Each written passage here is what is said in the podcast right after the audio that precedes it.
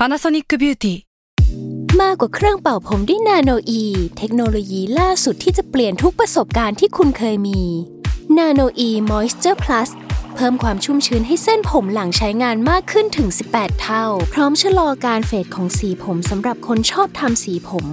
ดูแลความชุ่มชื้นทั้งเส้นผม หนังศีรษะและผิวคุณ Panasonic NA0J มีเทคโนโลยีนาโนอีที่ care only you s a l m o n PODCAST มัน สด อร่อย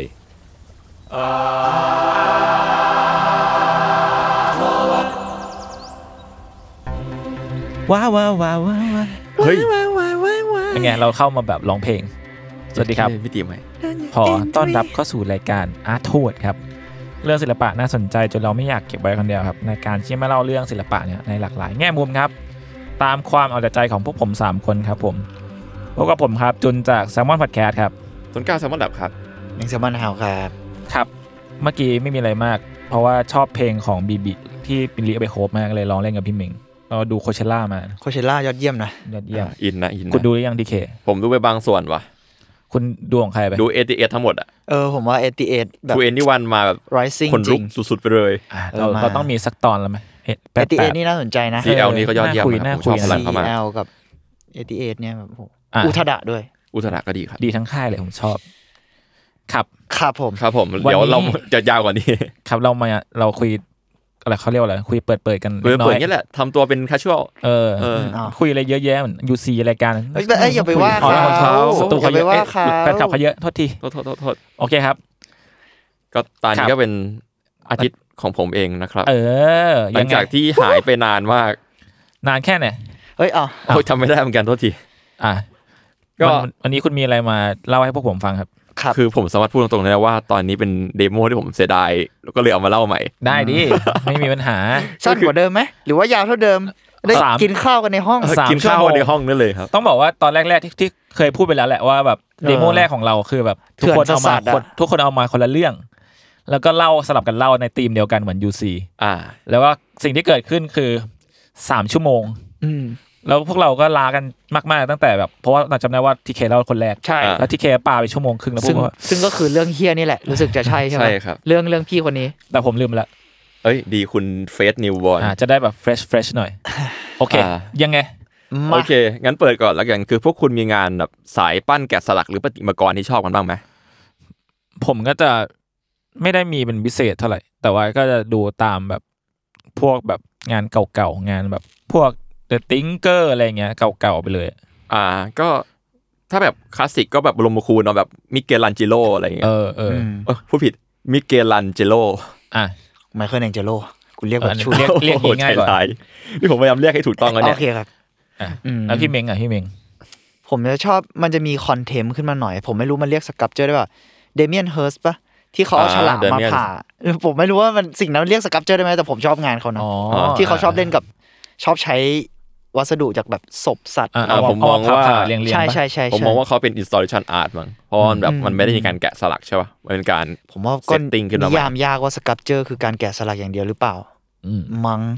ไม่แน่ Maybe ไม่แน่ แต่มันแล้วแต่คนแหละเออ sculpture ก็แต่ส่วนมาก sculpture ก็แบบ based on กันต้องเอาอะไรมาแกะเนาะหรือปั้นขึ้นมาอะไรอย่างเงี้ยอืมอืประมาณนั้นแล้วกันอืมซึ่งกลับมาที่ตัวผมเนาะสาย sculpture ที่ผมชอบเลยก็เป็น top tier ให้โดนเส้นผมมากๆก็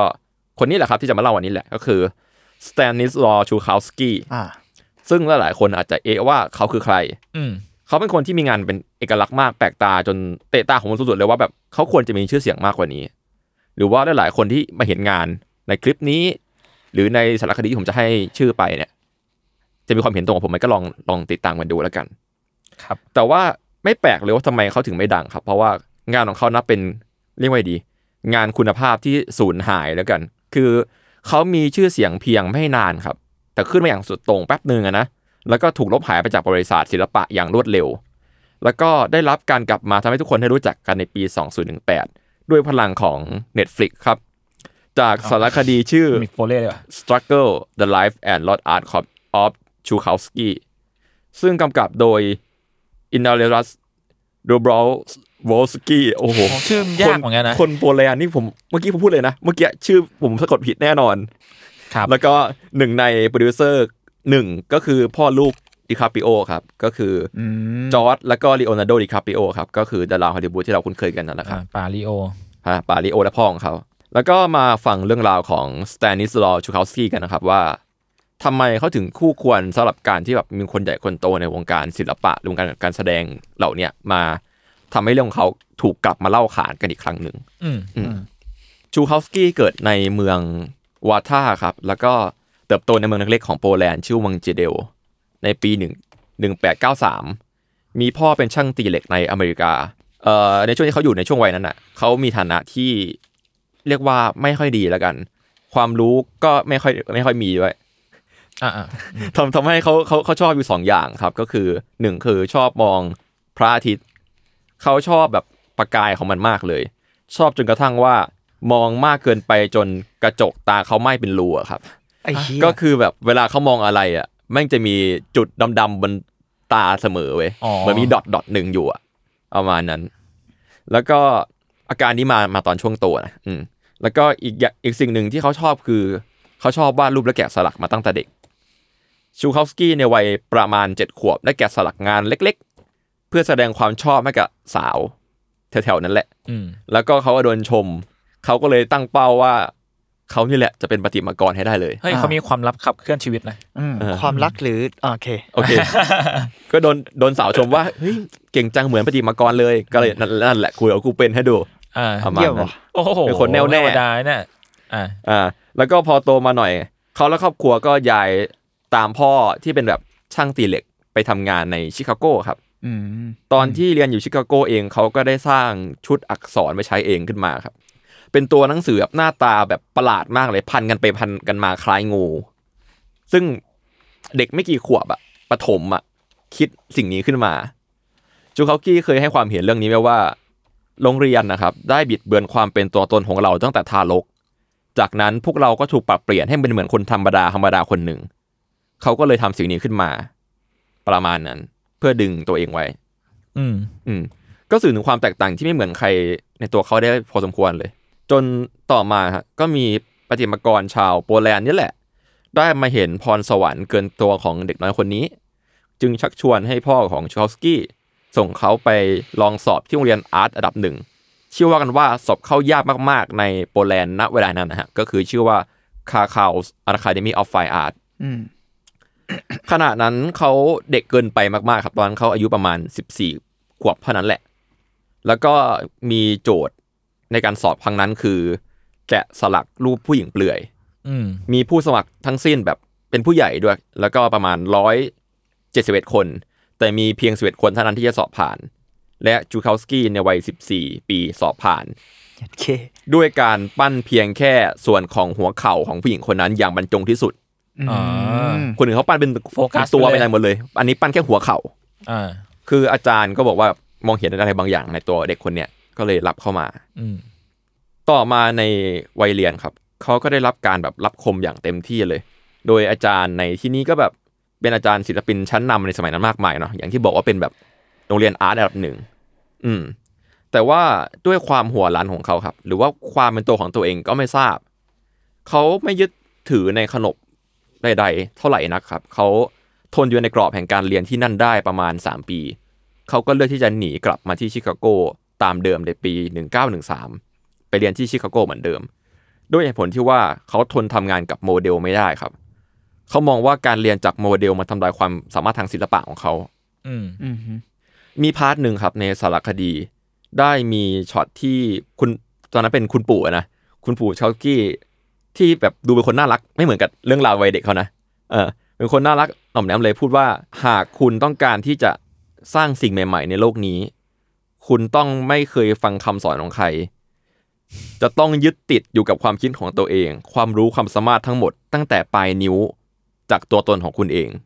อืมประมาณเนี่ยถ้าเกิดแปลแบบคร่าวๆต่อมาในช่วงปี 1914 เขาเริ่มเป็นเพื่อนสนิทกับ เบนเฮกครับเบนเฮกนี้เป็นผู้ชนะ Academy Award ครั้งที่หนึ่งครับ หรือพูดง่ายๆคือออสการ์ด้วยเรื่องที่ชื่อว่า Underworld ในปี 1927ออสการ์ที่เขาชนะก็คือหมวดเอ่อ Best Writing เนาะ Original Story ในปี 1929 ก็คือออสการ์ครั้งที่หนึ่งนั่นแหละอืมซึ่งเบนเฮกเนี่ยเป็นนักเขียนบทในตำนานคนหนึ่งในวงการเนาะเขาชื่นชมในตัวจูคาวสกี้อย่างมาก แล้วก็ในบทสัมภาษณ์ชีวประวัติของของเฮกเขาอะครับ ได้กล่าว ช่วงหนึ่งว่าแบบเพื่อนรักของเขาแบบปฏิมากรอัจฉริยะได้กลับมาจากคราเคาแล้วก็คือกลับมาจากโปแลนด์อืมที่เขาเรียนได้ไหวลงมา ประมาณนั้น แล้วก็ในอนาคตนั้นเขาก็ได้ชวนชูคาวสกี้ไปทำงานที่ฮอลลีวูดเล่นๆด้วย โดยผลงานที่ทำเล่นๆของเขาและมีชื่อเสียงก็คือคิงคองในปี 1933 โดยโดยโดยเขาสร้างแบบพวกฉากภูมิทัศน์ของเกาะครับ อืมจะเห็นได้ว่าคิงคองในปี 1933มันจะมีพวกแบบ scene ที่แบบเป็น architecture โบราณเนาะอือฮึไอ้พวกแบบรูปปั้นโบราณอะไรอย่างเงี้ยก็นั่นอะฝีมือชาวสกี้แล้วก็แต่เหมือนไปทำงานพาร์ทไทม์จริงๆอะคือเขาทำได้สักพักหนึ่งก็ออกมา ไปทำเพราะเงินดีเฉยๆไม่ได้มี passion ใดอืมๆมันจะมีช่วง part ที่เขาเอี่ยวกับฮอลลีวูดอะครับ มันคลุมเครือมากเลย เพราะว่าปัจจุบันก็ชวอฟสกี้ก็เสียชีวิตไปนานแล้วเนาะก่อนที่ทำสารคดีจบ แล้วก็มีเพียงข้อมูลที่ชวอฟสกี้เคยบอกว่า ไปทำมาหลายเรื่องเลย แต่ไม่ได้บอกว่าเรื่องอะไรๆอะไรบ้างให้คนรู้อืมแค่ไปเพราะว่าเบนเฮกชวนเฉยอืมๆแล้วก็อยากแกะสลักแค่นั้นเอง ก็อินดี้ประมาณหนึ่งแล้วก็สกอฟสกี้เคยถูกเบนเฮกชมไว้ว่า เขาเป็นไม่กี่คนที่ไม่ถูกฮอลลีวูดกลืนกินอืมซึ่งเอาจริงในยุคนั้นเขาก็ดังพอตัวครับ คือ ถึงขั้นได้แบบได้จัดนิทรรศการงานของตัวเองที่ลอสแอนเจลิส museum เลย ก็มีผู้ชมมากเป็นเป็นประวัติการณ์นะณช่วงนั้นด้วยอืมในบทสัมภาษณ์ของเฮกอะครับ มีจุดที่ถามถึงความอัจฉริยะของชูคาวสกี้ไว้ด้วยนะ แล้วก็เล่าให้ฟังว่าแบบทำไมเพื่อนของเขาอะถึงเก่งแล้วก็ช่ำชองกันใน anatomy ได้เกินวัยขนาดนั้นตั้งแต่เด็ก คือเขาบอกว่ามันอาจจะไม่ใช่เฉพาะพรสวรรค์อย่างเดียว มันอาจจะรวมถึงความอุตสาหะ และความบ้าคลั่งในงานศิลปะของเขาเช่นกัน คือถ้าเกิดชูคาวสกี้โดนถามว่าเขาเรียนกายวิภาคมาจากไหนอะชูคาวสกี้จะได้บอกอย่างภูมิใจว่า เขาอะรักพ่อมากมากกว่าใครบนโลกใบนี้ เช้าวันหนึ่ง ในพ่อของเขาได้ตายด้วยอุบัติเหตุรถชน เขาได้อุ้มศพของพ่อไปที่โรงเก็บศพประจำเมือง แล้วเขาก็บอกว่าเออนี่พ่อผมเองนะ แล้วก็ขอขอคนที่นั่นทำสิ่งสิ่งหนึ่ง ก็คือคนเหล่านั้นก็อนุญาตด้วยก็คือ คือการผ่าศพพ่อตัวเองอืมเพราะว่าพ่อเขาเคยพูดไว้เมื่อเสียชีวิตว่าสามารถผ่าร่างกายและศึกษาเขาได้เลย เมื่อก่อนเสียชีวิต ใช่ คือเหมือนเหมือนเหมือนเหมือนเหมือนพ่อรู้ว่าลูกชอบศิลปะเลยเนาะอืมแล้วก็ ถ้าเกิดมีใครใครถามจูคาวสกี้ว่าเรียนกายวิภาคมาจากไหน เขาจะตอบว่าพ่อพ่อเป็นคนสอนเขาโอ้โหอืมประมาณนั้น พอฟังจุดนี้ก็แอบนึกถึงดาวินชีเหมือนกันนะที่ที่ผ่าดาวินชีคนก็ผ่าศพนี่ใช่ช่วง ก็หลังจากที่เขากลับมาจากคลาเขาได้ไม่นานเนาะเขาอยู่ในยุคทองของศิลปะชิคาโกครับ ในช่วงนั้นเป็นวัยเพียง 18 ปี หลังจากที่พ่อเสียไปได้ไม่นานเลยตอนจังหวะนั้นคือเขาก็แบบไม่มีเงินกินข้าวด้วยซ้ำนะ ไม่แล้วก็แต่ว่าก็ไม่อยากลำบากใครครับ ไม่ยอมบอกเพื่อนที่ก็คือ a.k.a.เบนเฮกเนาะแต่ในจะในเวลาเดียวกันก็แบบพอมีงานจัดแสดงอยู่บ้าง ซึ่งทำให้เขาได้โชว์ทัศนคติอันเป็นตัวตนของตัวเอง ที่เต็มไปด้วยความ antisocial ความแบบผิดขนบไม่ตรงกับสมัยนิยมทำให้เขาอะถูกนักวิจารณ์และศิลปิน วิจารณ์ไปทางที่ไม่ดีนักอย่างหนักหน่วงเลย แต่นั่นแหละ ยิ่งโดนกระแส anti มากเท่าไหร่อะเขาก็ ยิ่งกลายเป็นศิลปินที่ดังขึ้นอย่างรวดเร็ว มีการออกหนังสือพิมพ์มากมายอืมมีทั้งคนที่ชื่นชมและคน anti controversial อะไร controversial เงี้ยเมื่อใช่เมื่อมีการเมื่อเมื่อมี anti-fan แล้วคือเขาดังขึ้นแล้วอะไรอย่างเงี้ยป่ะเออในแง่หนึ่งก็ก็ในแง่หนึ่งนะแล้วก็มันมีเหตุการณ์หนึ่งครับที่ทำให้แบบนักวิจารณ์และศิลปินรู้จักเขาอย่างชัดเจนเลยก็คือ ในการจัดงานครั้งแรกของเขาแหละ มีนักวิจารณ์ศิลปะมาเยี่ยมชมดูงานเขาที่สตูดิโอครับ แล้วก็แตะต้องผลงานของเขาด้วยไม้เท้าอืม ซึ่งจูคาวสกี้ก็คือโยนชายคนนั้นตกบันไดไปเลย เพราะว่าเขามีทัศนคติที่ว่านักวิจารณ์ศิลปะ ก็เหมือนปรสิตที่ไม่รู้อะไรเกี่ยวกับศิลปะ ก็สุดโต่งประมาณหนึ่งนะอืมอืม แล้วก็สิ่งที่เขาดังเปรี้ยงขึ้นมาจริงๆอีกทีหนึ่งก็คือเขาจัดงานเทศกาลอีกครั้งที่ชิคาโก Art Institute ซึ่งผลงานนะครับ มีเนื้อหาในเชิงต่อต้านการเมือง เพราะว่ามีเนื้อหาต่อต้านแบบเชิงจักรวรรดินิยมของอังกฤษ ในเวลานั้นอย่างรุนแรงครับอืมเขาได้กล่าวไปประมาณว่าในงานนะพวกปรสิตจะต้องไปเกิดใหม่ เพื่อจะได้มีชีวิตอยู่ เนื่องจากจักรวรรดิไม่มีภูมิปัญญาเพียงพอในการเกษตรอืมอ่า ซึ่งแน่นอนว่าเดือดเดือดเดือดมาก แล้วก็แกลลี่ก็เลยให้เอาผลงานลงครับโดนแบนโดนโดนโดนแบนโดนแบนจักโหรดวรรดิไปไม่มีภูมิปัญญามากพอในการเกษตรอืม ถึงช่วงไหนวะกำลังนึกภาพตาม เอ้ยกำลังนึกตามไอเดียเขาอืมปรสิตต้องไปเกิดใหม่เพื่อจะได้มีชีวิตอยู่จักรวรรดิเอ้ยจักรวรรดิไม่มีภูมิปัญญาเพียงพอในการเกษตรอืมก็อาจจะแบบไม่ได้ดูแลประชาชนดีพอปะอืมอืมอืมเพราะว่าราชาไม่สามารถทำการเกษตรได้อะไรอย่างเงี้ย อันนี้แค่ผมตีความนะอ่าอืมโอเคครับต่อโอเคหลังหลังจากที่แบบแกลเลอรี่เอาสั่งให้เอางานลงนะเขาเลยตอบรับแกลเลอรี่ด้วยการที่เดินไปทำลายข้าวของให้หมดเลย แล้วก็ถูกไล่ออกจากสถาบันศิลปะนั่นแหละอืม เชอโก้สบาย เรียบร้อย พร้อมกับชื่อเสียงและเสียอันเฉาโฉอืมแต่ในขณะเดียวกันครับ การที่เขาได้แบบอยู่คนเดียวอะ มันกลับทำให้ฝีมือของเขาพัฒนาขึ้นอย่างมาก คือเขามีความเชื่อในมนุษยนิยม แล้วก็ความเป็นตัวเองมากครับ เขาชอบสิ่งที่เรียกว่า naive art naive art หรือถ้าเกิดอธิบายอีกทีหนึ่งเขาเรียกว่าเป็น self born art ก็ได้ self born art ก็คือศิลปะที่เกิดขึ้นเองกับมนุษยชาติเนาะ ถ้าให้นึกถึงก็คือพวกแบบเมโสโปเตเมียหรือรูปแกะสลักของชนเผ่าโบราณนะครับ ซึ่งสิ่งเนี้ยเป็นรากฐานของงานเขาเลย ถ้าเกิดดูงานงานของเขาอะ มันจะมีกลิ่นเหล่าเนี้ยแรงมาก แล้วก็สิ่งพวกเนี้ยครับ มันไม่มีอิทธิพลอะไรเกิดขึ้นเลยนอกจากมนุษย์เนาะ ก็ถ้าเกิดคิดถึงนาอีฟอาร์ตในบ้านเราก็คงพวกแบบน้องมอมน้องเฮลาอะไรอย่างเงี้ยที่เป็นงานพื้นบ้านเกิดขึ้นอะไรอย่างเงี้ย สิ่งเหล่านี้ครับมันทำให้ลายเส้นของเขาได้พัฒนา มาด้วยลักษณะเดียวกันจากการศึกษาสิ่งเหล่านี้แหละ แล้วก็เกิดขึ้นโดยที่ไม่มีใครมาสอนด้วยคือเขาศึกษาตัวเองสอนตัวเองมาโดยตลอด หลังจากนั้นนะครับเขาก็เริ่มอยู่ดีกินดีขึ้นภายหลังในปีประมาณ 1 1920 โดยมีผู้สนับสนุนหลายๆก็คือนั่นแหละเบนเฮกและวงการฮอลลีวูดอืมซึ่งหลังจากนั้นนะครับ ชื่อเสียงที่พุ่งทะยานไปแล้วอะ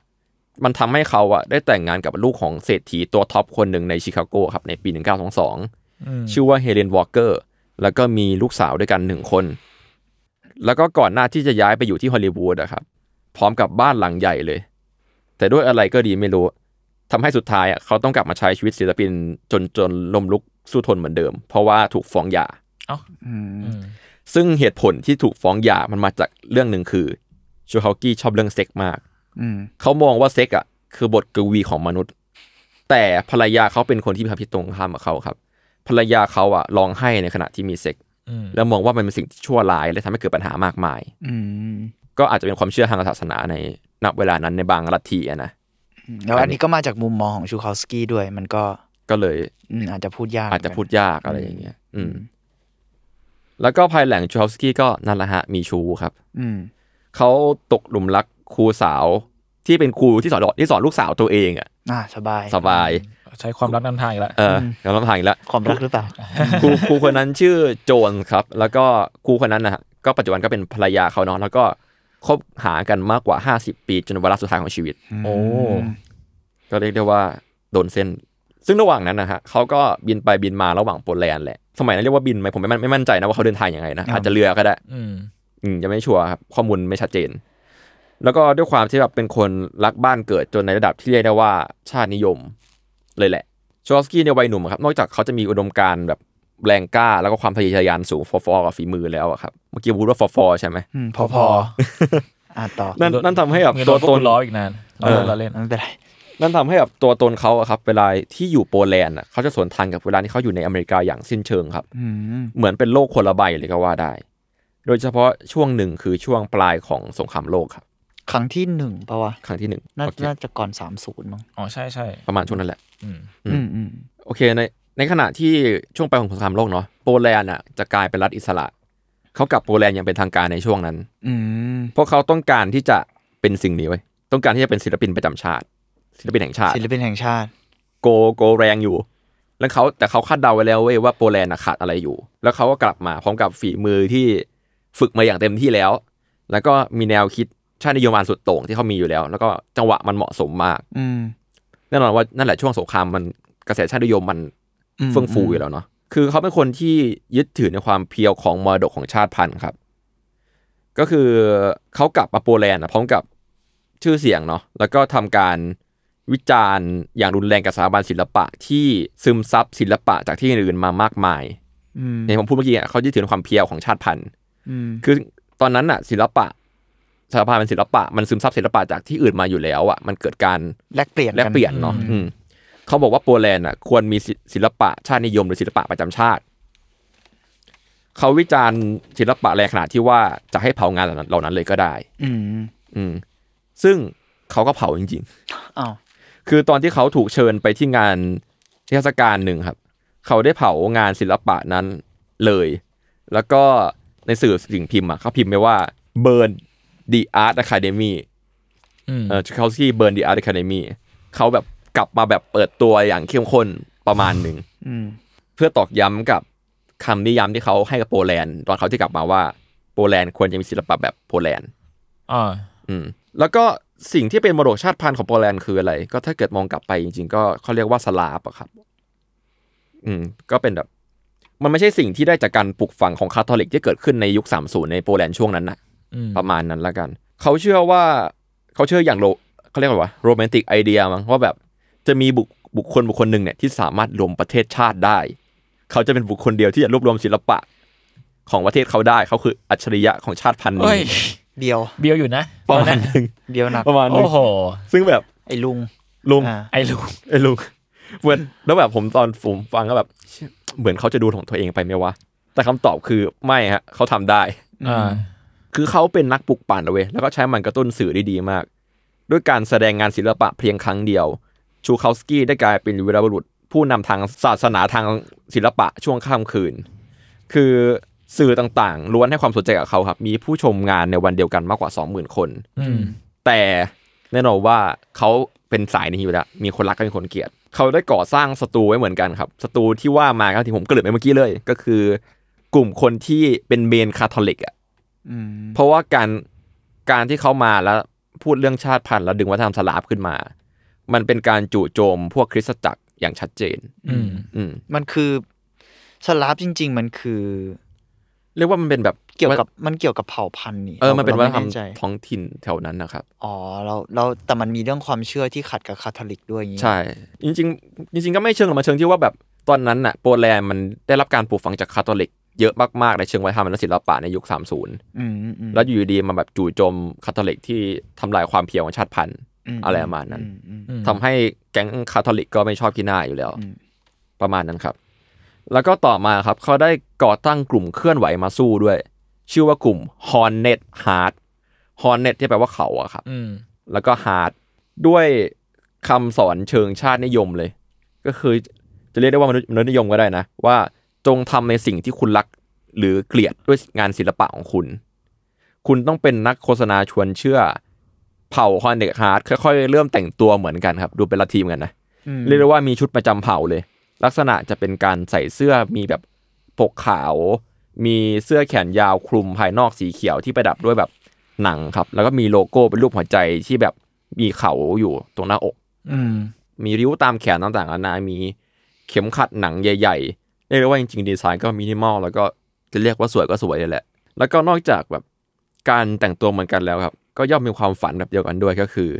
ความฝันของพวกเขาคือโปแลนด์ในยุคสร้างชาติครับ โดยแน่นอนว่าเขาเป็นกลุ่มศิลปะเนาะ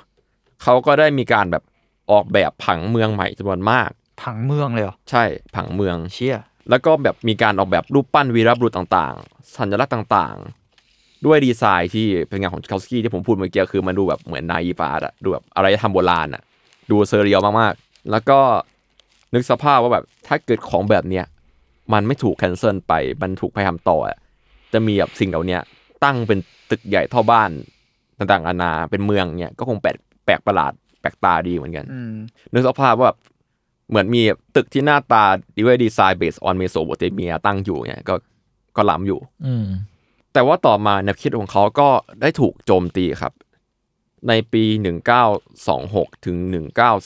1935 ด้วยผู้นำโปแลนด์นะครับในขณะนั้นครับ นามว่าโจเซฟฟิชชอฟสกี้ที่อยากให้ประเทศมีความหลากหลายทางวัฒนธรรมอืมหลากหลายเชื้อชาติ ซึ่งเป็นที่สำหรับชาวโปแลนด์ ชาวยิวยูเครนและอื่น ๆ ซึ่งกล่าวว่าจูคาสกี้อะคือภัยคุกคามของโปแลนด์ ผลงานของจูคาสกี้ถูกโต้เถียงในจนเกิดจลาจลกลางเมือง สุดท้ายก็ต้องจำใจกลับมาอยู่ที่อเมริกาอีกครั้งครับ อืมแล้วก็มีสื่อหนังสือพิมพ์ เหมือนบังคับให้เขากลับอะตีตีพิมพ์ประมาณว่าจูคาสกี้เบื่อหน่ายโปแลนด์และเขาจะกลับอเมริกา ซึ่งมันก็เป็นการข่มขู่จูคาสกี้ให้กลับไปทำอะไรอย่างอื่นนั่นแหละ ประมาณนั้น แล้วก็ตอนที่เขากลับไปอเมริกาครับ เขามองว่าเขาอะมาทำงานมาหาเงินแล้วนี่ไม่ใช่บ้านเกิดอะไรของเขา เขาเลยไม่ดุดันเหมือนที่โปแลนด์เลย อย่างที่เคยเล่าไป ภาพจำในอเมริกาขนาดนั้นคือ ศิลปินฝีมือเยี่ยมเรียบร้อยและอยู่เป็นคนหนึ่งอืมแต่มีเรื่องราวให้เขาได้กลับสู่สมรภูมิของเขาจนได้ครับ ในประมาณกลางถึงปลายยุค 30 นะครับ ยุโรปที่อยู่ยุคแห่งชาตินิยมภายใต้ลัทธิทหารนะฮะเพราะว่าการคุกกุ่นของสงครามเนาะตรงณเวลานั้นนะสามศูนย์เลยอืมสงครามโลกครั้งที่หนึ่งซูฮากี้อะครับ ก็นั่นแหละ อย่างเดิมเลย มนุษย์รักชาติอย่างสุดโต่งผนวกเข้ากับตอนนั้นนะครับโปแลนด์น่ะได้กลายเป็นประเทศชาตินิยมไปแล้ว ด้วยการนำของระบบเผด็จการทหารเว้ยอืมคือตอนนั้นน่ะอย่าเรียกว่าเผด็จการทหารเลยเรียกว่าเผด็จการชาติพันธุ์เพราะตอนนั้นคือ ขับไล่ใครก็ได้ที่ไม่ใช่ชาติตัวเองออกไปอืมจังหวะนั้นแบบเหมือนเหมือนเป็นการเรียกร้องให้จูฮอฟสกี้กลับมาเลยอะเพราะว่าแบบมันเป็นแนวคิดที่จูฮอฟสกี้คิดมาก่อนแล้วอะอืม และแน่นอนว่าจูฮอฟสกี้ก็ได้ถูกเชิญให้กลับไปโปแลนด์ เพื่อรับใช้ชาติด้วยผลงาน แล้วก็ฝีมือและความฝันของเขาอีกครั้งอืมด้วยความที่เขารักชาติอย่างสุดหัวใจสุดๆไปเลย เขาหอบงานทั้งหมดที่มีในอเมริกาในขณะที่ที่เขากำลังจะรุ่งจะรุ่งเรืองอะ กลับมาที่สตูดิโอในนั้นในโปแลนด์ด้วย แล้วรัฐก็ตอบแทนด้วยการที่แบบทำสตูดิโอที่ยิ่งใหญ่ที่สุดเท่าที่รัฐเคยทำมาให้ ได้ประกาศชื่อเลยนะว่าสตูดิโอนั้นคือ International Szukalski Museum เชี่ย แล้วก็ยิ่งใหญ่จังได้รับให้คอมโดยเฉพาะ อืมได้รับคอมมิชชั่นมากกว่าประติมากรคนไหนที่เคยมีมาในโปแลนด์อืมแต่เขาไม่เคยไม่ได้มีข้อมูลตัวเลขว่าเท่าไหร่เขาได้กลายเป็นศิลปินแห่งชาตินะวันนั้นสมใจอยากครับอืมได้ศิลปทรไป โอเค ได้ออกแบบอะไรต่างๆนานาเพื่อรัฐไปเลยอะอืมอืมเช่นแบบออกแบบตึกราชการสำนักงานใหญ่ในแคว้นซิลีเซีย ได้รับ คำสั่งให้ออกแบบอนุสาวรีย์ต่างๆนานา แล้วเขาก็ได้แกะสลักมันอยู่ในสตูดิโอนั่นแหละ ตอนนั้นทำได้ไปประมาณ 2 ชิ้นครับ ก็คือหนึ่งคือรูปสลักของพระเจ้า Bolesław the Braveอ๋อยาว ผมผมว่าผมพูดชื่อผิดแน่เลยวะอ่ประมาณนี้แหละประมาณนี้แหละสำเนียงผมไม่ได้จริงๆครับโปแลนด์ไม่เป็นไรกษัตริย์องค์ก็คือคนเมื่อกี้คนนี้เลยนะกษัตริย์องค์แรกของโปแลนด์นั่นแหละอือืมมอืมแกะด้วยหินโดโลไมต์ สูงประมาณตึกสองชั้นได้ เชี่ยฮะต้องการสกับเจอร์ที่ใหญ่ขนาดนั้นใหญ่จัดเป็นรูปกษัตริย์ยืนถ่างขาในชุดสูทครับ แล้วก็แบบผมปิวสวัยแต่แข็งกร้าว แล้วก็มือมือขวาถือดาบ มือซ้ายแบบปะโลกโล่แบบกัปตันอเมริกันอะแปะตรงแขนอะอืมแล้วก็ยกขึ้นขนานตัวชโดเชี่ย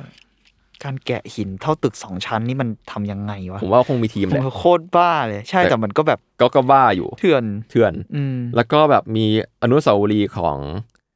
ไมเนอร์ครับ เป็นรูปปั้นสูงเท่าตึกสามชั้นครึ่งทำด้วยบรอนซ์เป็นรูปชายยืนตรง ถือที่ขุดเหมืองขนาดใหญ่ด้วยมือเดียว แล้วก็มีที่ขุดเหมืองขนาดเล็กรอบตัว พร้อมมืออีกข้างชูขึ้นสูงเพื่อจะหยิบ เอื้อมสัญลักษณ์ที่เหมือนรูปสายฟ้ารวมกับหัวใจ ก็ดูเป็นการแบบปลุกปลุกแบบปลุกพลังฮึกเหิมแรงงานอะไรประมาณนี้แหละ เพราะว่าแบบมีออบเจกต์คือที่ขุดเหมืองเนาะซึ่งไอสิ่งเนี้ยหารูปไม่ได้แล้ว เพราะว่ามันถูกทำลายในประวัติศาสตร์อืมอืมแต่มีแบบภาพแบบเซี่ยวๆแวบๆอยู่ในสารคดีครับ ไปดูกันได้ ผมเอามาลงไม่ได้ผิดลิขสิทธิ์อะอยู่ในไหนครับอยู่ในไหนครับ Netflix ครับตุ๊ผดมเรียกได้ว่าจ้างพวกผมเถอะครับตูดึงคือขนาดนั้นนะฮะ นักวิจารณ์ในวอร์ซอได้ประกาศว่าแบบเขาคือแบบศิลปินที่มีชีวิตที่ยิ่งใหญ่ที่สุดณเวลานั้นคนหนึ่งอะซึ่งตอนนั้นนะฮะก็ใช่แหละ เป็นเวลาที่แบบเขายิ่งใหญ่มาก มีความสุขสุดๆไปเลย ประสบความสำเร็จมาก มีทั้งชื่อเสียงการเงินครอบครัวรวมทั้งคนรอบตัว และณจุดจุดๆนั้นเองก็มีโทรศัพท์หนึ่งโทรมาจากรัฐมนตรีฟิชเชอร์ แห่งนาซีเยอรมันอ้าวโทรตรงมาเลย เสนอให้เขาสร้างอนุสาวรีย์แห่งแฮแห่งฮิตเลอร์ แล้วก็เกิดที่เกอริงครับอืมแต่ว่าในขณะนั้นนะฮะสงครามมันยังไม่ปะทุดีเนาะอืมทำให้ยุโรปยังไม่ได้ต่อต้านลัทธินาซีและระบบเผด็จการของฮิตเลอร์นักครับ แน่นอนชิคาสกี้ happy มากเลย กล่าวว่าเป็นเกียรติที่ได้ทำครับอืมเขาจึงตัดสินใจวาดแบบจำลองและส่ง และขอให้ส่งเช็คมาให้ก่อนเป็นค่ามัดจำอืมก็รับเช็คไปเรียบร้อยแล้วส่งมาฉลองไปปึ้ง เขาได้วาดแบบร่างแล้วส่งกลับไป เขากล่าวชมงานตัวเองไว้ด้วยนะ ในแบบใน footage แบบเป็นลุงแก่ๆได้พูดชมงานตัวเองอะอ่าเขาบอกว่ามันเป็นที่มันเป็น portrait ที่สวยงามมากเลยครับ พร้อมกับหักมุมว่ามันเป็นรูปของฮิตเลอร์ใส่ชุดบัลบัลเล่ต์อ๋อแล้วก็มีกระโปรงหนวดกระโปรงจิ๋วๆแล้วก็มีหนวดแบบของเขาอะหนวดจิ๋วๆแปะอยู่บนหน้าอืมประมาณนั้นแน่นอนว่า งานนี้ก็ถูก ตีกลับมา แต่ว่าตีกลับคืนมาแบบใจดีหน่อย ตีกลับคืนพร้อมกับคำพูดสุภาพสุภาพสุภาพว่า พวกเขาใช้ไอเดียนี้ไม่ได้ครับ อยู่แล้วชูคาสกี้ได้กล่าวตอนที่แบบเล่าเรื่องนี้ไปอะด้วยความสะใจอะหัวเราะสะใจอืมมาก ๆ ใน footage นั้นพูดง่ายๆก็คือเขาเขาไม่ชอบฮิตเลอร์แหละอืมกล่าวคือถ้าเกิดฮิตเลอร์ได้แถลงการณ์ว่ากลุ่มคนคนหนึ่งต้องหายไปจากโลกจากแผนที่โลกอะผมว่าชูคาสกี้อยู่ในกลุ่มนั้นอะ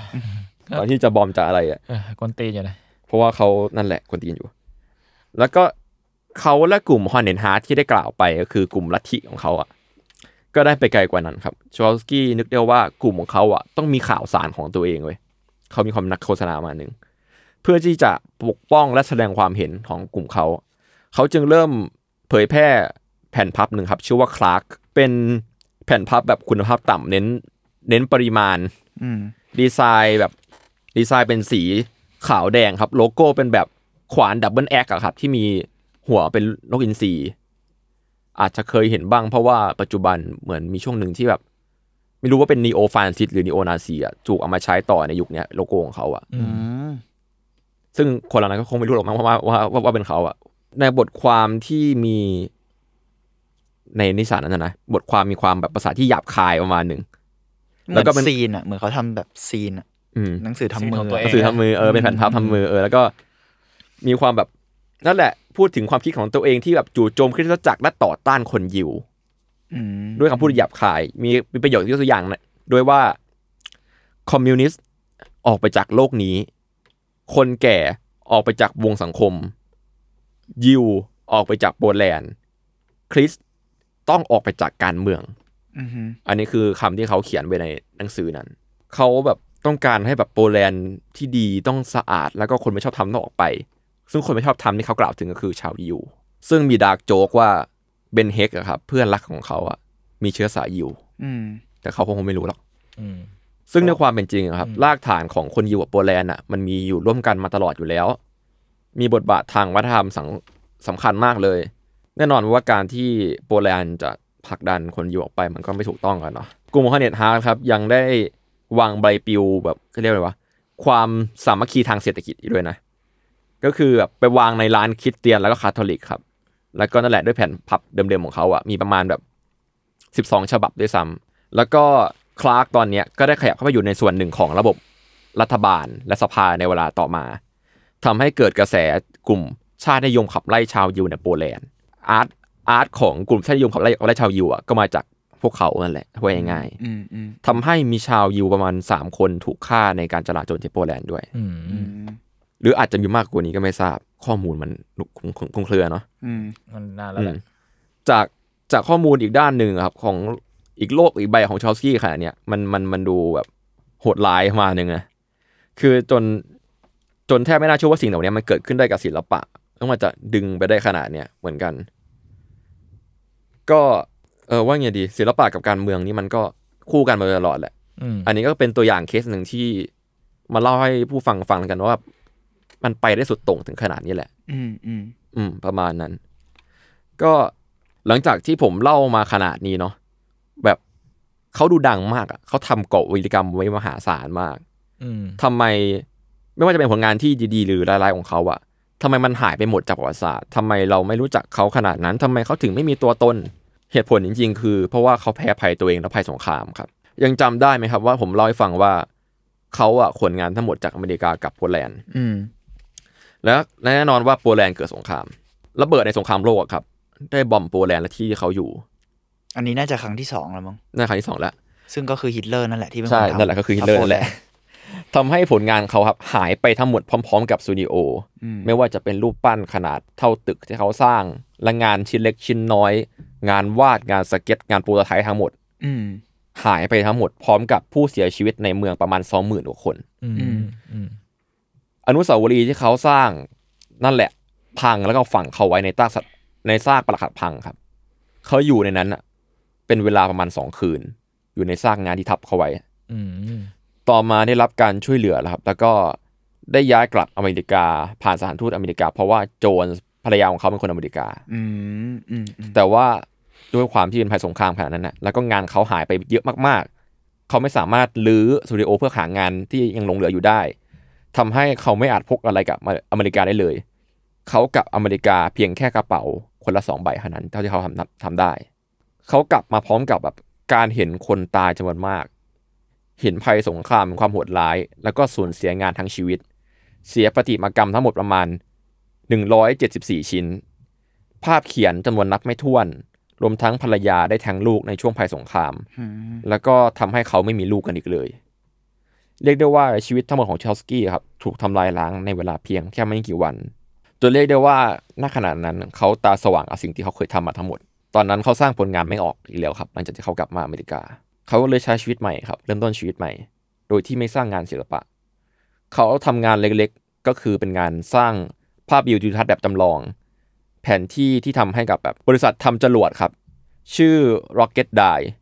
แล้วก็ทำงานในโรงงานกระป๋องในลอสแอนเจลิสแน่นอนว่าในทั้งสองที่เนี่ยไม่มีใครรู้จักเขาหรอกครับว่าเขาคือใคร และการที่เขามีชื่อเป็นภาษาโปแลนด์ทำให้เขาถูกเหยียดด้วย ด้วยความที่แบบภาพจำในอเมริกายุคนั้นที่มองคือ คนโปแลนด์เป็นคนขี้เกียจและโง่ครับ มันเป็นมุกที่เล่นในยุคนั้นเลยด้วยซ้ำการที่เขาแบบเป็นคนยุโรปเองด้วยนั่นนะครับทำให้เขากลายเป็นพลเมืองชั้นสองและหลังจากสงครามจบอะเขาก็กลับโปแลนด์ไปไม่ได้อีกแล้วครับ เพราะว่าโปแลนด์ในยุคแบบตั้งแต่ 40 ถึง 89 ครับ มีลัทธิคอมมิวนิสต์ที่เขาเคยสาปส่งเนี่ยครอบครองอยู่ อืมเขากลายเป็นบุคคลต้องห้ามที่นั่งครับ ในสารคดีครับแบบฟุตเทจเขาแบบเป็นในในวัยประมาณ 80 แล้วแหละ ได้กล่าวอย่างเศร้าสร้อยไว้ประมาณว่า ผมเป็นคนต่างชาติในประเทศนี้เสมอหมายถึงอเมริกา แม้ว่าผมเป็นพลเมืองอเมริกันประมาณนั้น มันทำให้แบบนั่นแหละเขาถูกลื่นเลื่อมอย่างแท้จริงเว้ยคือหลังจากการลี้ภัยครั้งนั้นน่ะเรียกได้ว่าเขาไม่มีอะไรแล้วมันเลยเป็นเหตุผลว่าทำไมเขาถูกลบไปจากประวัติศาสตร์ขนาดนั้น แล้วก็คนรู้จักรอบตัวเขาลมหายตายจากไปทั้งหมด อืมอืมแต่ก็ มีบางอย่างที่เขากลับมาทำเหมือนกันนะคือเขาก็เป็นคนที่แบบความคิด จะเรียกว่าสุดโต่งหรือแปลกๆดีก็ไม่รู้แล้วแต่คนจะตีความแล้วกัน เขากลับมาสร้างสรรค์ผลงานได้ในบั้นปลายของชีวิตครับ ภายหลังเขาได้รู้แจ้งด้วยความคิดว่า ถ้าเรามองว่าโลกเนี้ยไม่มีขอบเขต เราทุกคนคือพลเมืองของโลก เราคือพลเมืองโลกอะไรประมาณเนี้ยกว่าแนวคิดเนี้ยจะเข้ามาในหัวเขาได้ แล้วทำให้เขามีกำลังใจในการกลับมาสร้างงาน ก็กินเวลาไปกว่าหลายสิบปีครับ เขากลับมาสร้างงานได้ครั้งตอนประมาณในปี 60 แล้วอะอืมแต่ว่าหลังจากที่เขาสร้างงานเนี้ยเขาก็ไม่สร้างงานอื่นอีกเลยมาพักใหญ่ๆเหมือนกับทำมาชิ้นหนึ่งอะเพื่อปรับประโลมตัวเอง งานนั้นนะครับเขาไม่ได้สร้างมาเพื่อใครอย่างที่ผมพูดอะเขาสร้างมาเพื่อตัวเขาเองเว้ยงานนั้นมีงานชื่อว่าอะสไปรัลในงานนะครับ เราจะเห็นรอยเท้าจากโคลนครับ ขึ้นมาขึ้นมาขึ้นมาขึ้นมาจากพื้น เติบโตขึ้นมาเป็นหอยทาก หอยทากกลายเป็นตึก สร้างแล้วก็เป็นการสร้างเมืองขึ้นมา แล้วถ้าเกิดมองรอบๆมันนะครับมมันหมุนได้อะมันจะกลายเป็นทรงที่คล้ายๆ กับกลายเป็นมนุษย์เว้ยเป็นการดูรูปสื่อไปด้วยถึงการเริ่มต้นใหม่ มันเป็นสครับเจอร์หรือเป็นอะไรนะ เป็นสครับเจอร์ครับสครับเจอร์ใช่ไหมคือมันเป็นผลงานขนาดเล็กๆแหละครับ เพราะว่าตอนนั้นน่ะเขาแบบไม่มีทั้งห้องสตูดิโอครับ ไม่มีวัสดุไม่มีเงินแล้วเขาไม่สามารถสร้างงานประติมากรรมด้วย ความฟู่ฟ้ายได้เหมือนสมัยก่อนนะครับ โดยแบบรอนด้วยหินใดๆอะครับ ถ้าจะไม่ผิดเขาสร้างสิ่งเนี้ย ด้วยด้วยปูนปาสเตอร์แล้วก็แล้วก็ตกแต่งสีเอาแต่นั่นแหละมันทำให้เราได้เห็นว่าทรลสกี้อะได้ได้เปลี่ยนแปลงไปละ อืม อืม และหลังจากนั้นมาครับ เป็นเวลารวมๆประมาณสี่สิบปีได้ เขาก็ไม่ได้แกะสลักอะไรอีกเลย รวมทั้งไม่ได้ขวนขวายชื่อเสียงมือนในวัยหนุ่ม แต่ว่าเขาก็ไม่ได้อยู่เฉยๆหรอกครับ เขาใช้เวลาสี่สิบปีกว่าๆเนี่ยค่อยๆรีเสิร์ชครับค้นหาในสิ่งที่เขาเชื่อถือมาตลอดที่เขาตกตะกอนมาคือเขาเชื่อถือในมนุษย์ เขาได้คิดค้นแล้วก็วิเคราะห์และศึกษาจากสิ่งประดิษฐ์ทางวัฒนธรรมโบราณทั่วโลกครับ จนทำให้เกิดทฤษฎีสมคบคิดที่เรายังคิดขึ้นมาก็คือสมาธิซึมที่ว่าด้วยคนหลากหลายแทบ ทุกคนในโลกเนี่ย มีรากฐานเดียวกันก็คือ ที่เกาะอีสเตอร์ มันเป็นโปรเจกต์ใหญ่ที่เขาเขียนประวัติศาสตร์การเชื่อมโยงของมนุษย์ใหม่ครับ มนุษยวิทยาแล้วก็ประวัติศาสตร์ศิลป์รวมทั้งแบบสัตววิทยาดาราศาสตร์อะไรเงี้ยเขาเขียนมันขึ้นมาทั้งหมดกว่า54เล่มในบ้านของเขา แล้วก็ทำให้เขาอะครับ ได้วาดรูปลงไปในหนังสือพวกนั้นอะกว่า40,000รูปในเวลาเดียวกันอืม เพราะว่ามัน54เล่มเนาะหนะแล้วเล่มหนึ่งหนามาก เอ่อเซอร์มาทิซึมเนี่ย ถ้าเกิดจะเล่าดีเทลไปอีกเนี่ย มันจะอันเดอร์เคสมาก ๆ แต่ว่าอืมถ้าสนใจก็ไปดูในสารคดีแล้วกันครับ อันนี้ผมอธิบายคร่าวๆให้ให้เข้าใจ คือยังไงนะ มันคือทฤษฎีที่ว่าด้วยแบบคนแทบทั้งคนบนทุกคนบนโลกอะมีจุดรากฐานเดียวกันคือที่เกาะอีสเตอร์เว้ยอ๋อไอ้เฮียเหมือนไอ้ไททันเหมือนพับลุด เออ แล้วก็แบบเขาเขาเขาแกะแบบพวกแบบอาร์ตของคนแบบนาอีฟหรือพวกศิลปะแบบโบราณโบราณอะอืมว่าแบบมันมีลายเส้นอย่างนี้คล้าย ๆ กันนะ อย่างงู้นอย่างนี้คล้ายๆกันนะ แล้วมันดึงกลับมาหาที่เกาะอีสเตอร์ ประมาณนั้นนะเดี๋ยวนี้ผมพาว่าคร่าวๆเลย ซึ่งเอาจริงมันก็ทฤษฎีสมคบคิดแหละ ผมขอพักเบรกสักครู่ครับผม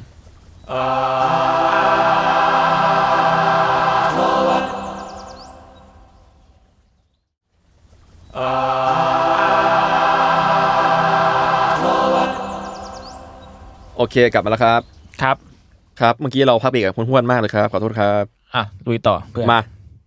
ยังไง ยังไง ก็คือเมื่อกี้ก็คือจบเรื่องราวของเขาแล้วล่ะอืม แต่ว่าผมจะมาเล่าว่าตัวตนของสแตนิสลอว์ชูคากี้อะถูกค้นพบในยุคปัจจุบันอีกครั้งได้ยังไงคร่าวอ่า ๆก็คือเขาถูกค้นพบอีกครั้งโดย Glenn Bray ครับ เป็นนักเขียนและนักสะสมงานศิลปะ pop culture และ lowbrow art ไว้ง่ายๆคือศิลปะใต้ดิน อืม มันเกิดจากการที่เขาอะได้ไปเจอหนังสือเล่มหนาสีน้ำตาลเล่มหนึ่งในร้านหนังสือเก่าแก่ที่ฮอลลีวูดในปี1968ในช่วงที่เป็นวัยรุ่นอยู่ ตอนนั้นเขาน่าจะอายุประมาณ20กว่าปี โดยหนังสือเล่มเนี้ยครับมีสันปกอันประหลาดในหมวด s เ r เ a ลิซึมคือสันปกมันนะครับ มีรูปร่างยึกยือเหมือนงูมันเป็นเหมือนเป็นภาษาอะไรก็ไม่รู้อืมก็คือภาษาที่ผมเล่าให้ฟังว่าตอนเด็กเขาเขาซีประดิษฐ์เองเขาคิดใช่ไหมคิดมาเองใช่อื มันดึงดูดให้เขาหยิบมาอ่านแหละ แล้วก็หนังสือมันเก่ามากเลย มันตีพิมพ์ในปี 1923 มีจำนวนกว่า 200 หน้า แต่สิ่งที่เขาค้นพบมันอัศจรรย์กว่านั้นคือ เปิดเข้ามาครับ มันก็คือเจองานของจูคอสกี้แหละ ที่เป็นทั้งแบบภาพวาดและภาพแบบจำลองของงานปั้นต่างๆนานา แล้วก็ภาพถ่ายของงานปั้นจริง ๆ ที่มันทั้ง surreal ฉูดฉาด บางงานก็ดู conceptual บางงานก็แบบดูอิงจากเทพประจำชนเผ่าโบราณสักอย่างที่เขาไม่เข้าใจ ทำนองนั้นครับ เป็นเหมือนดั่งเป็นเทียบที่เขาไม่เคยเห็นมาก่อน อืมมีทั้งความแม่นยำทั้งแสงเงาและการวิพากษ์มีเอกลักษณ์พลิ้วไหวชัดเจนเลย แต่ก็แข็งกร้าวอะไรกัน จากศิลปินโปแลนด์นามว่าสแตนิสลอว์ชูคาลสกี้แหละ แล้วเขาก็สงสัยนั่นแหละว่า ไอ้รูปงานปานปั้นที่มันถูกถ่ายไปเนี่ย มันหายไปไหน มันทำไมไม่รู้จักทำไมไม่เคยเห็นอะไรอย่างเงี้ย แล้วก็คิดว่าไม่ว่าเป็นคนชาติไหนก็ตามอะแต่มีฝีมือประมาณเนี้ย มันควรเป็นคนที่ควรรู้จักได้แล้วอ่าอืมอย่างน้อยๆอะทำไมไม่มีใครรู้จักเขาเลย เขาก็เลยแบบเก็บงำคำถามนี้ไว้แหละแล้วก็ซื้อหนังสือนั้นกลับมาบ้าน แล้วก็เอาไปแบ่งปันเพื่อนๆศิลปินของเขาดู เพราะว่าเผื่อมีใครความรู้เยอะกว่าเขา ก็อย่างเช่นแบบมีทั้งแบบโรเบิร์ตและซูซานวิลเลียม ซึ่งคุณโรเบิร์ตวิลเลียมเนี่ยเป็นเรียกว่าเป็นตำนาน comic อเมริกาใต้ดินในยุค 1960 แล้วก็ไม่นับผองเพื่อนคนอื่นของเขาที่เป็นแบบสาย artist เต็มไปหมดอะ ทุกคนต่างบอกว่าไม่รู้จักอืมทำให้เขาคาใจมากๆ แล้วเขาก็ชอบผลงานหนึ่งมากครับในเล่ม เป็นงานภาพถ่ายกิจกรรมที่ชื่อว่า Struggle Struggle เนี่ย เป็นงานบรอนซ์ครับ มีลักษณะเป็นแบบท่อนแขนที่แบบดูทรงพลังรุนแรงกำลังแบบกำลังทำท่าแผ่มืออยู่มีมวลกล้ามเนื้อที่ชัดเจนลินลีนอะไม่ไม่ไม่บวมพอง มีความชัดเจนทางการวิพากษ์สูงมาก ตรงปลายนิ้วมือครับ มี หัวนกอินทรีงอกออกมาจากปลายนิ้วทั้งหมดหันมาประจันหน้ากัน แล้วก็หัวนกมันดูไม่เรียวครับ มันดูเป็นแบบ เหมือนริ้วรอยของริ้วลายของอะไรที่ทำโบราณสักอย่างหนึ่งดูปราณีตบรรจงแต่ก็แข็งแรงประมาณนั้น คุณเกลนเบรย์และเพื่อนได้ชื่นชมงานนี้มาก แล้วก็บอกบอกเขาเองว่า นี่มันงานระดับมิเกลันเจโลเลยนะ อะไรประมาณเนี้ยในสายตาเขานะ อืม อืมทำให้เขาอยากตามหา แต่ว่าด้วยความที่ตอนนั้นเขาเป็นวัยเด็กเขาก็ไม่มี power ขนาดนั้น แล้วเรื่องราวก็ผ่านไปจนกระทั่งในปี 1973 ครับ คุณเกลนเบรย์ไปร้านหนังสืออีกแล้วแต่ไปร้านอื่น แถวแคลิฟอร์เนียครับอืมเขาเจอร้านหนังสือนั้นอะเขาเจอโปสเตอร์โปสเตอร์หนึ่งเว้ยเป็นแบบโปสเตอร์ติดผนังอยู่อะเป็นภาพแบบสีดำทองวาดออกมาเหมือนเทพกรีก เป็นรูปของโคเปอร์นิคัสครับ ซึ่งคุณเกลนก็ไม่รู้หรอกว่าโคเปอร์นิคัสคือใครคือ เขาคือนัก คณิตศาสตร์ แล้วก็ดาราศาสตร์ในยุคศิลปะเฟื่องฟูวิทยาครับ เป็นคนที่คิดค้นระบบจำลองระบบดวงอาทิตย์เป็นศูนย์กลางสมบูรณ์นะครับ ประมาณนั้นเป็นป่าชญ์ที่เก่งมากๆยุคโบราณคนหนึ่ง คือเขามองไปอะครับ มันก็ดูแบบลายเส้นคุ้นๆอะ แล้วก็พบว่ามันมีลายเส้นที่เหมือนงูงูๆที่เขาคุ้นเคยอยู่อะเขาเลยแบบ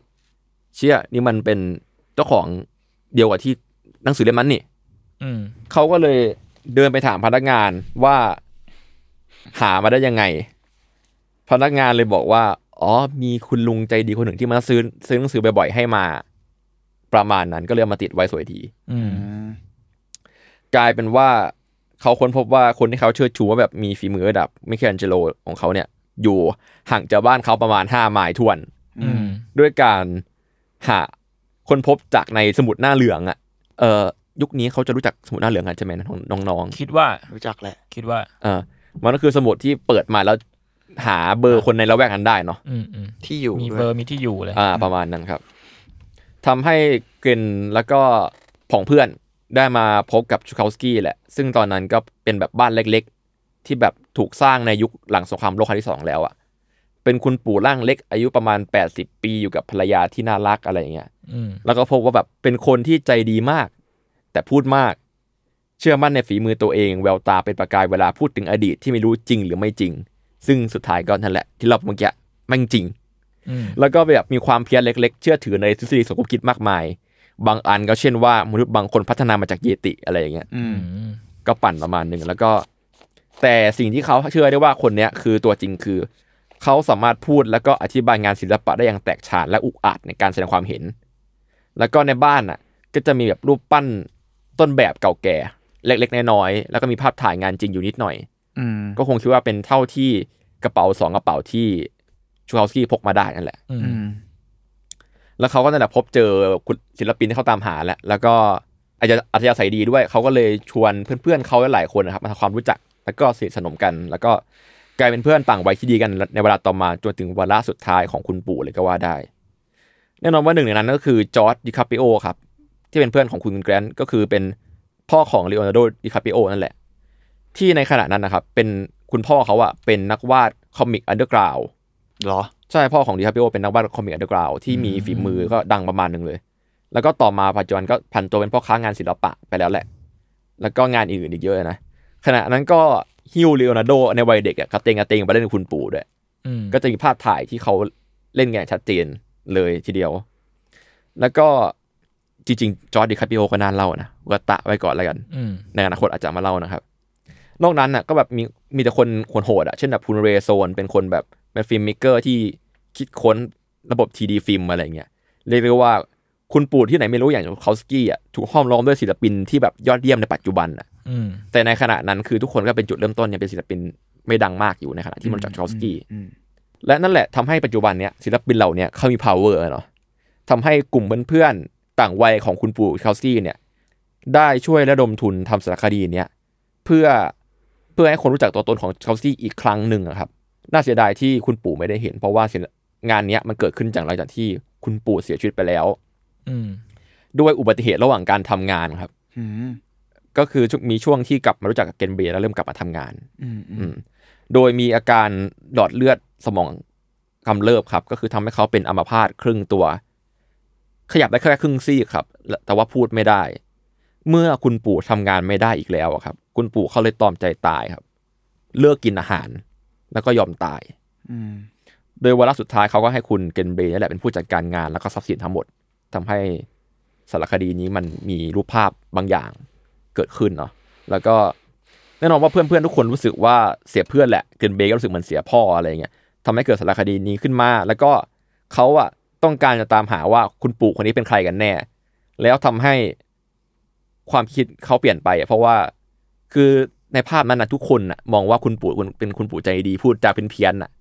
เชื่อได้ไม่รู้เปล่าไม่รู้แต่งานดีจริงอะไรอย่างเงี้ยอืมกลับกลายเป็นว่าพอไปค้นหาความจริงเข้าว่าเขาคือใครในตอนสารคดีอะทำให้พบว่าคุณปู่มีโรคอีกใบหนึ่งที่โปแลนด์ และเดือดมากๆด้วยอืมประมาณนั้น เลยเป็นจุดกำเนิดสารคดีนี้ครับ ก็เรื่องราวก็ ประมาณนี้แล้วกันเป็นเรื่องราวของซูคาสกี้เนาะอืมแล้วก็มีแถมเล็กๆน้อยๆก็คืองานสุดท้ายครับ งานที่เขาติดใจกันมาก ๆ ในกลุ่มเพื่อนคืองานชื่อ Struggle อะเขาก็ไปตามหามาได้ ในท้ายที่สุดนะ อืมคือเขาพบว่างานเนี้ยครับ ถูกปล้นไปในช่วงสงครามเว้ยอืมแล้วก็ปัจจุบันอยู่กับนักนักสะสม พวกเขาและของเพื่อนเลยแบบช่วยกันแบบประมูลอะประมูลงานนี้กลับมาให้อยู่ให้อยู่กับเขา แล้วก็ฟื้นฟูชิ้นงานแล้วก็ เอางานต่างๆนานาของคุณปู่ไปจัดแสดงประมาณนั้นครับ ก็จริง ๆ แล้วครับ ยังมีอีกหลายอย่างนะ ไม่ว่าจะเป็นแบบดีเทลใดๆในการค้นหาในการพบเจอ แล้วก็ในการสืบเรื่องราวของคุณปู่เฮาสกี้แล้วก็ทฤษฎีต่างๆที่เขาที่คุณปู่เขาคิดไว้ ก็สามารถไปดูได้ในสารคดีชื่อ Struggle the Life and Lost Art of Chukowski ครับ ใน Netflix อีกแล้วอะขยนี่เราขายเขาหนักมาก มึงเลยไม่ใช่เรา มึอืงมผมึงมเลยผมเลย กูไม่มีด้วยซ้ำเอาจริงโอเคไม่มีเน็ตฟิกใช่ครับเอาเศร้าเอันละครับ นั่นแหละครับ กลับมาที่เรื่องเมาส์มอยของเรา อ่า ช่วงเมาส์มอย คุณเห็นงานของชอสกี้แล้วคุณคิดถึงเนี่ยคิดว่าไงบ้าง อืม คิดว่าไงบ้าง คือมันเป็นมันเป็น เป็นศิลปินคนหนึ่งที่ผมดูงานแล้วผมอธิอธิบายไม่ถูกอะว่ามันคือแนวอะไรอะอืมอืมอย่างที่ผม ผมเลยเล็บไปหาพวกเมโสโปเตเมียพวกnaive art อะไรอย่างเงี้ย อืมอืม ผมว่ามันคล้าย Art Deco มาก จริง ๆ แล้ว Art Deco มันคล้ายๆ มันมันดูมีอิทธิพลให้ Art Deco หรือจาก Art Deco ให้ไม่รู้เรื่องเอ่อความเกิดก่อนเกิดหลังเหมือนกันนะ แต่ผมว่าทำให้นึกถึง Art Deco มากอืมๆแล้วเหมือนเหมือนเทปนั้น ตอนเดโมเราก็เคยคุยกันแล้วมั้งผมรู้สึกว่ามัน จริง ๆ ไอ้คำว่านาอีฟของเขามันพูดยากเนาะอืม คือผมว่าเขาชอบความ primitive บางอย่างแหละเออแต่งานเขาว่าแม่งโคตรคราฟเลยอะแล้วมันโคตรไม่อะไม่นาอีฟเลย มันเป็นงานคราฟแบบ มันมีความอารยธรรมโบราณแบบที่คุณพูดอะแต่มันไม่ใช่อารยธรรมโบราณแบบว่า ภาพวาดถ้ำอะไรเงี้ยอืมอืมมันเหมือนแบบเขาชอบพิม i ทีฟอะแต่เขาแบบขุดความเป็นตัวเองเข้าไปอีกแล้วว่าเหมือนเหมือนเหมือนเขาสร้างอารยธรรมของตัวเองอะอะไรอย่างใช้นั้นคำนี้แล้วกัน อะไรอย่างนั้นเออ อะไรอย่างนั้นมึงอืมแล้วก็ผมว่ามันมีความ จริง ๆ แล้วมันงานมันดูรีเลท รีเลทกับพวกคอมมิวนิสต์มากอืมคอมมิวนิสต์กับพวกน่ะพวกศิลปะชาตินิยมอะจริง ๆ พวกตึกที่เห็นในรูปที่ทีเคส่งให้นะสกับเจอร์เขาหลาย ๆ อย่างหรือกระทั่งตึกเนี่ย ตึกอันเนี้ยอ่าแม่งตึกเหที่มือนเป็นรูปแบบพวกโซเวียตโลโลโก้อินซีอะเกาหลีเหนือโซเวียตอะแม่งเออมีว่ะงานเออปว่ะฏิมากรรมแบบนี้เยอะมาก อืมในแบบหมายถึงยุคโซเวียตเลยเนาะอืมแล้วก็เกาหลีเหนือเองในเมืองในอะไรอย่างเงี้ยแม่งคล้ายแบบนี้มาก ๆ เลยอะกระทั่ง สกับเจอร์บางอันที่เป็นรูปมนุษย์ของเขา มันก็ดูมีอิทธิพลเกี่ยวข้องกับ ศิลปะชาตินิยมอะอืมชาตินิยมในแบบสเต r ร o โอไทป์เฮี้ยๆเลยนะใช่อืมแล้วผมว่าไม่มีความไม่รู้ว่าสำหรับผมมันมีความและไซไฟด้วย บ้าคลั่งบางอย่างในงาน ใช่ใช่ใช่แต่ว่าแต่ว่าผมว่างานเขาสวยนะเอองานเขาสวย อืมเรียกว่าอธิบายไม่ถูกเป็นศิลปินคนหนึ่งที่ใครที่อยากเห็นอีกด้านหนึ่งของงาน sculpture ลองลองไปดูแล้วกัน ผมว่า คือปกติอะเราจะชินกับภาพงาน sculpture ที่แบบอ่อนช้อยงดงามอ่แบบสวยงามสวยงามเหมือนเทพนิยายอะไรอย่างเงี้ยใช่ อันนี้เรียกว่าเป็นกด control I อะกดสลับสีอะเอออีกด้านหนึ่งอะอืมประมาณนั้น แล้วก็คุณคิดเห็นยังไงกับกับการที่แบบศิลปินคนหนึ่งอะจะมีสอง personality ที่สุดโต่งกันมากอืมอืมเหมือนมึงกับมึงในพี่เบนซ์ใช่ไหมๆเออเออไม่ใช่ไม่ใช่อะกลับมาเรื่องนี้เหรออะโทษทีอืม ผมว่ามันใน part ผมมันแค่ มันแค่ช่วงชีวิตเขาปะมันแค่แบบว่า การเปลี่ยนผ่านของชีวิตเลยในอืมความคิดผมอะมันอาจจะไม่ได้แบบสลับขั้วอะไรขนาดนั้น มันไม่ใช่สองบุคลิกขนาดนั้นอืมเออผมไม่รู้สึกว่ามันคือสองบุคลิกขนาดนั้นนะเออมันแค่แบบการเติบโตของศิลปินมั้งอืมการแก่ตัวลงหรือว่าอะไรบางอย่าง พื้นที่ด้วย พื้นที่เออพื้นเขาที่ด้วยเขาไม่มี เขาอยู่อเมริกาเขาจะไปห้าวที่ไหนได้อะเข้าใจปะเออเขาว่ะห้าวไม่ออกเว้ยเออว่ะเขาเขาไม่คิดจะห้าวด้วยซ้ำใช่เขาเป็นเอาสำหรับเรานะเราเขาเขาเป็นคนเฮี้ยเว้ยแล้วเขาห้าวไม่ได้ในต่างประเทศอะเออแต่ในประเทศเขาอะนอกจากอะในแง่ความห้าวเรื่คอวางมหนึงชาติเนนิอะยมแล้ว อ่า มันมีความชาตินิยมด้วยแล้วเรารู้สึกว่าพออยู่อเมริกาเขาไม่ได้มีเขาไม่ได้มีความรู้สึกว่ากูจะต้องไปสู้เพื่ออะไรอะไรอย่างเออเงี้ยเออเป็นไปได้เพราะพออยู่ในโปแลนด์เขารู้สึกว่าเขากำลังสู้เพื่อ ชาติพันธุ์บางอย่าง ซึ่งมันย้อนแย้งมากที่เขาเกลียดฮิตเลอร์เพราะจริงๆความคิดเขามันคือความคิดแบบเดียวกับฮิตเลอร์อะอืมใช่ มันคือดักโจกที่เกิดขึ้นกับเขามันคืออารยันอะมันคือแบบเชื่อว่ามนุษย์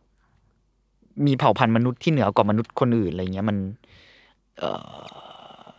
นั่นแหละ มันสิ่งมันที่เขาไม่ค่อยทำกับชาวยูใช่ไหมใช่ใช่มันไม่ไม่ดีอะจริง ๆ แล้ว แต่ว่าจเออริงๆก็ไม่ดีนั่นแหละ ผมรู้สึกว่าเขาก็ย้อนแย้งในตัวเองสูงเยอะอืมเป็นคนที่ไม่น่าคบหาคนหนึ่งสำหรับผมอืมแต่ว่างานดี อันนี้ยอมรับเป็นศิลปินที่งานดีแต่ไม่น่าคุยด้วยไม่น่าเท่หร่คบหา แต่ว่าอะมันก็พูดยากเพราะว่าเขาก็คิดใหม่กับเขาเรียกว่ากลับตัวกลับใจแล้วก็มึงมึงโดนขนาดนั้นมึงโดก็นขควรนาดกลับนั้นตัวกลับเรีใจยกว่าแหละเรียกว่าตาสว่าง ใช่ผมว่าเขาตาสว่างจากนั้นอืมและผมเอง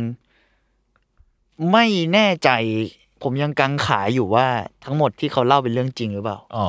อืมต่อให้คุณบอกว่าคนคว้านู่นนี่แต่นั้นก็เป็นเรื่องที่มาจากเพื่อนเขาข้อหนึ่งข้อสองก็คือมาจากคำบอกเล่าเขาอืม ข้อสามก็คือหลักฐานที่มีทั้งหมดอะถูกทำลายไปแล้ว มันถูกทำลายไปแล้วอืมแล้วหลักเขาก็ฐานดูฟิเป็สินกอคลนจแบริบงเขาดูเป็นคนแบบยกเขาจอขี้ตัวเองโม้เออเออเขาดูขี้โม้อะๆใช่ มันก็เลยใช่ก็เลยมีความน่ากังขาอยู่ แต่ผมเชื่อว่าเขาคงมีอิทธิพลบางอย่างในยุคสมัยประมาณหนึ่งแหละ แต่พอสงครามมันกวาดล้างไปหมดมันมันไม่มีบันทึกทางประวัติศาสตร์อืมเรียกได้ขนาดนั้น เรียกว่าถ้าเอาในสารคดีเนาะสารคดีจะเป็นแบบฟุตเทจที่คุณเกรนเนี่ย คือเหมือนหยอกกับลุงอะ่ะ ก็คือเอาเอากล้องกล้องวิดีโอมาถ่ายลุงไปเล่นๆให้เฉยอะ่ะอืมเพราะว่าแบบด้วยความที่เขาแบบเป็นฟิล์มเมกเกอร์อะไรอย่างเงี้ยเนาะเขาก็ถ่ายๆชวนคุยอย่างเงี้ยแล้วกลายมันก็เอาสิ่งสิ่งเหล่านี้มามาเรียบเรียง แล้วก็พร้อมกับการรื้อรีเสิร์ชรีแล้วก็รีลือรีอะไรเสิร์ชทางประวัติศาสตร์ถามนักวิเคราะห์ทางปนแลนทางอะไรอย่างเงี้ยอืมว่าอะไรตรงไม่ตรง หรือ หรือแบบไปคุยของของในนั้นน่ะอืมเช่นอย่างอย่างไอ้รูปมันมีรูปถ่ายของไอ้ อนุสาวรีย์ที่เขาสร้างอยู่มันมีรูปถ่ายอยู่รูปหนึ่งอะไรอย่างเงี้ยอืมซึ่งแสดงว่ามันเคยเกิดขึ้นจริง ๆ อะไรอย่างเงี้ยอืมประมาณนั้น แต่ก็นั่นแหละ เรื่องนี้ก็อาจจะฟังหูไว้หูได้ประมาณหนึ่งใช่อืมอืมแต่ว่าไอ้ไอ้เรื่องประวัติศาสตร์ที่เขาเคยสร้างไว้กับการดำเนินชาตินิยมใดๆอะสุดท้ายตอนรีเสิร์ชอะมันก็พบว่ามันคือเรื่องจริง มันมีหนังสือพิมพ์ใช่ไหมมันมีหนังสือที่พิมพ์มันมีที่บอกมันมีหลักฐานทางประวัติศาสตร์แหละ แม้แม้จะมีน้อยแต่มีนะประมาณเนี้ยอืมอืประมาณนั้นแล้วกัน พอกลับมาอย่างนี้เข้าอะมันทำให้ผมคิดว่า เวลาเราเจอศิลปินคนหนึ่งอะ ที่แบบ เรารู้ว่าเขาทำอะไรแย่ๆมาแล้ว แล้วเขาเปลี่ยนไปแล้วอะเราจะให้อภัยเขาได้ยังไงในจุดไหนวะโหยพูดยากเหมือนกันนะพูดยากผมว่ามันว่าสถิติผมว่าแล้วแต่แล้วแล้วแต่สิ่งที่ศิลปินทำอืมและ อืมเออและสิ่งที่เราเห็นจากสิ่งที่เขาทำอะเนี่ยหรอกปะ อืมอืม เออ เออ นั่นแหละ คือพูดยากพูดยาก มันมันเป็นเรื่องว่าไอการที่เปลี่ยนไปของเขามันเป็นไงด้วย เออ อืม ว่าว่าพอความคิดเขาเปลี่ยนไปแล้วเขาทำตัวแบบไหน อืม อืมหรือว่ากลายเป็นยังไงอะไรอย่างเงี้ยแล้วสิ่งที่เขาทำมามันร้ายแรงขนาดไหนอะไรเงี้ยใช่ใช่ผมว่ามันพูดยากว่าแบบ เออ อืม อืม ให้อภัยไหมหรือว่าอะไรเงี้ย เพราะว่ามันมีเคสแบบนี้เกิดขึ้นกับบ้านเราในช่วงหนึ่งเนาะที่แบบว่าแบบ ศิลปินเคยไปสนับสนุน หรือว่าพ่อแม่ของศิลปินเคยไปสนับสนุนความคิดทางการเมืองขบางบอวนย่างทางการเมืองบางอย่าง แล้วมันลงมาหาถึงตัวเขาหรือตัวลูกเขาหรือตัวเขาในขณะหนึ่งที่เขาเปลี่ยนใจแล้วอะไรอย่างเงี้ยอืมอืมมันก็มีเกิดขึ้น ผมว่ามันก็ต้องข้อแรกสุดเลยนะ ต้องยอมรับก่อนว่ามันเปลี่ยน หมายถึงตัวคนทำเองอืมผมรู้สึกว่าบ้านเราหรือหลาย ๆ ครั้งใน ในบ้านเราแล้วกันนะอืมเออมันมันไม่ยอมรับ อืมอืมผมว่าสิ่งนั้นอะมันไม่ยอมรับว่าตัวเองเคยคิดแบบนั้นอะอืมอืมเออ part หนึ่งแม่งคือการยอมรับว่ากูเคยทำสิ่งนั้นใช่มาก่อนกูเคยทำสิ่งนั้น แล้วตอนนี้กูไม่เชื่อแล้ว แล้วกูอยากเออปรับปรุง หรืออากระทั่งว่า กูเคยทำสิ่งนั้น กูไม่รู้สึกว่ามันผิด แต่กูจะเปลี่ยนอืมอะไรอย่างเงี้ยแต่ว่ามันต้องยอมรับอย่างตรงไปอืมตรงมา ผมรู้สึกว่าหลายครั้งในเคส มันคือทำเป็นลืมๆไปอะทำเป็นเออว่าแบบแบบปล่อยเฮ้ยปล่อยไม่ลอยๆปล่อยลข่าวอยเงีๆบๆแล้วก็ะไรบอกว่า เอ้ย ฉันเป็นอย่างนี้มาตั้งแต่ต้นไม่ไม่มีหลักฐานว่ามึงเคยเป็นแบบนั้น ซึ่งผิดไหมก็พูดยากอีกว่าเขาผิดไหมที่เคยเชื่อแบบนั้น เพราะเขาเปลี่ยนไปแล้วนี่แต่มึงแค่ไม่ยอมรับอะผมรู้สึกว่าการไม่ยอมรับอะไรอย่างเงี้ยมัน มันจะทำให้ไม่ไปไหนอะอืมเพราะว่ายังไงเขาก็ยังติดกับนึกออกไหมอืมเพราะตอนนั้นมันก็ไม่รู้ว่ามันผิดไหมเพราะบางทีมันแบบมันมีใช่หลายอย่างใช่ในใช่ในสังคมตอนนั้นมันเราแบบหล่อหลอมเขาไปอย่างนั้นหรือเปล่าเลยใช่ มันหลายปัจจัยกว่านั้นไงใช่ แต่เขาต้องยอมรับไง ใช่ก่อนส่วนก่อนอื่นคือมึงต้องยอมรับก่อนว่ามึงเคยเป็นอย่างนั้นเลยใช่แต่ผมว่ามันมีคนพร้อมจะให้อภัยอยู่แล้ว แต่อย่างน้อยใช่อะใช่คือมึงต้องแบบมึงต้องพูดออกมาอืมว่าแบบมึงเคยทำสิ่งนี้ในอดีตเลยอืมแล้วก็ประมาณนี้เออ ผมก็เลยคิดว่า อย่างที่คุณพูดแหละ การยอมรับตัวเองของศิลปิน หรือคนที่ทำเรื่องอะไรที่สนับสนุน ในเชิงแนวคิดที่อาจจะไม่ถูกต้องณเวลาหนึ่งอะอืมแล้วกลับมาย้อมหาปัจจุบันนะคือเรื่องเรื่องที่ที่ดีเนาะที่ควรเกิดขึ้น เพราะการที่เราแบบจะถูกให้คนอื่น เอ้ยการที่เราจะถูกคนอื่นให้อภัยหรือว่ายอมรับในตัวเราอะมันคือการที่เราต้องยอมรับตัวเองก่อน อ่าใช่อืมข้อสำคัญเลยอืมอืมอืมมันก็เรื่องราวก็คงประมาณนี้นะครับ อืมโอเคครับอาร์ทวด EP นี้ก็ประมาณนี้ครับผม ติดตามฟังอาร์ทวดได้ทุกวันพฤหัสครับ ทุกช่องทางของสมาร์ทพอดแคสต์ครับผมสวัสดีครับพวกผม 3 คนลาไปก่อนครับสวัสดีครับสวัสดีครับสวัสดีครับ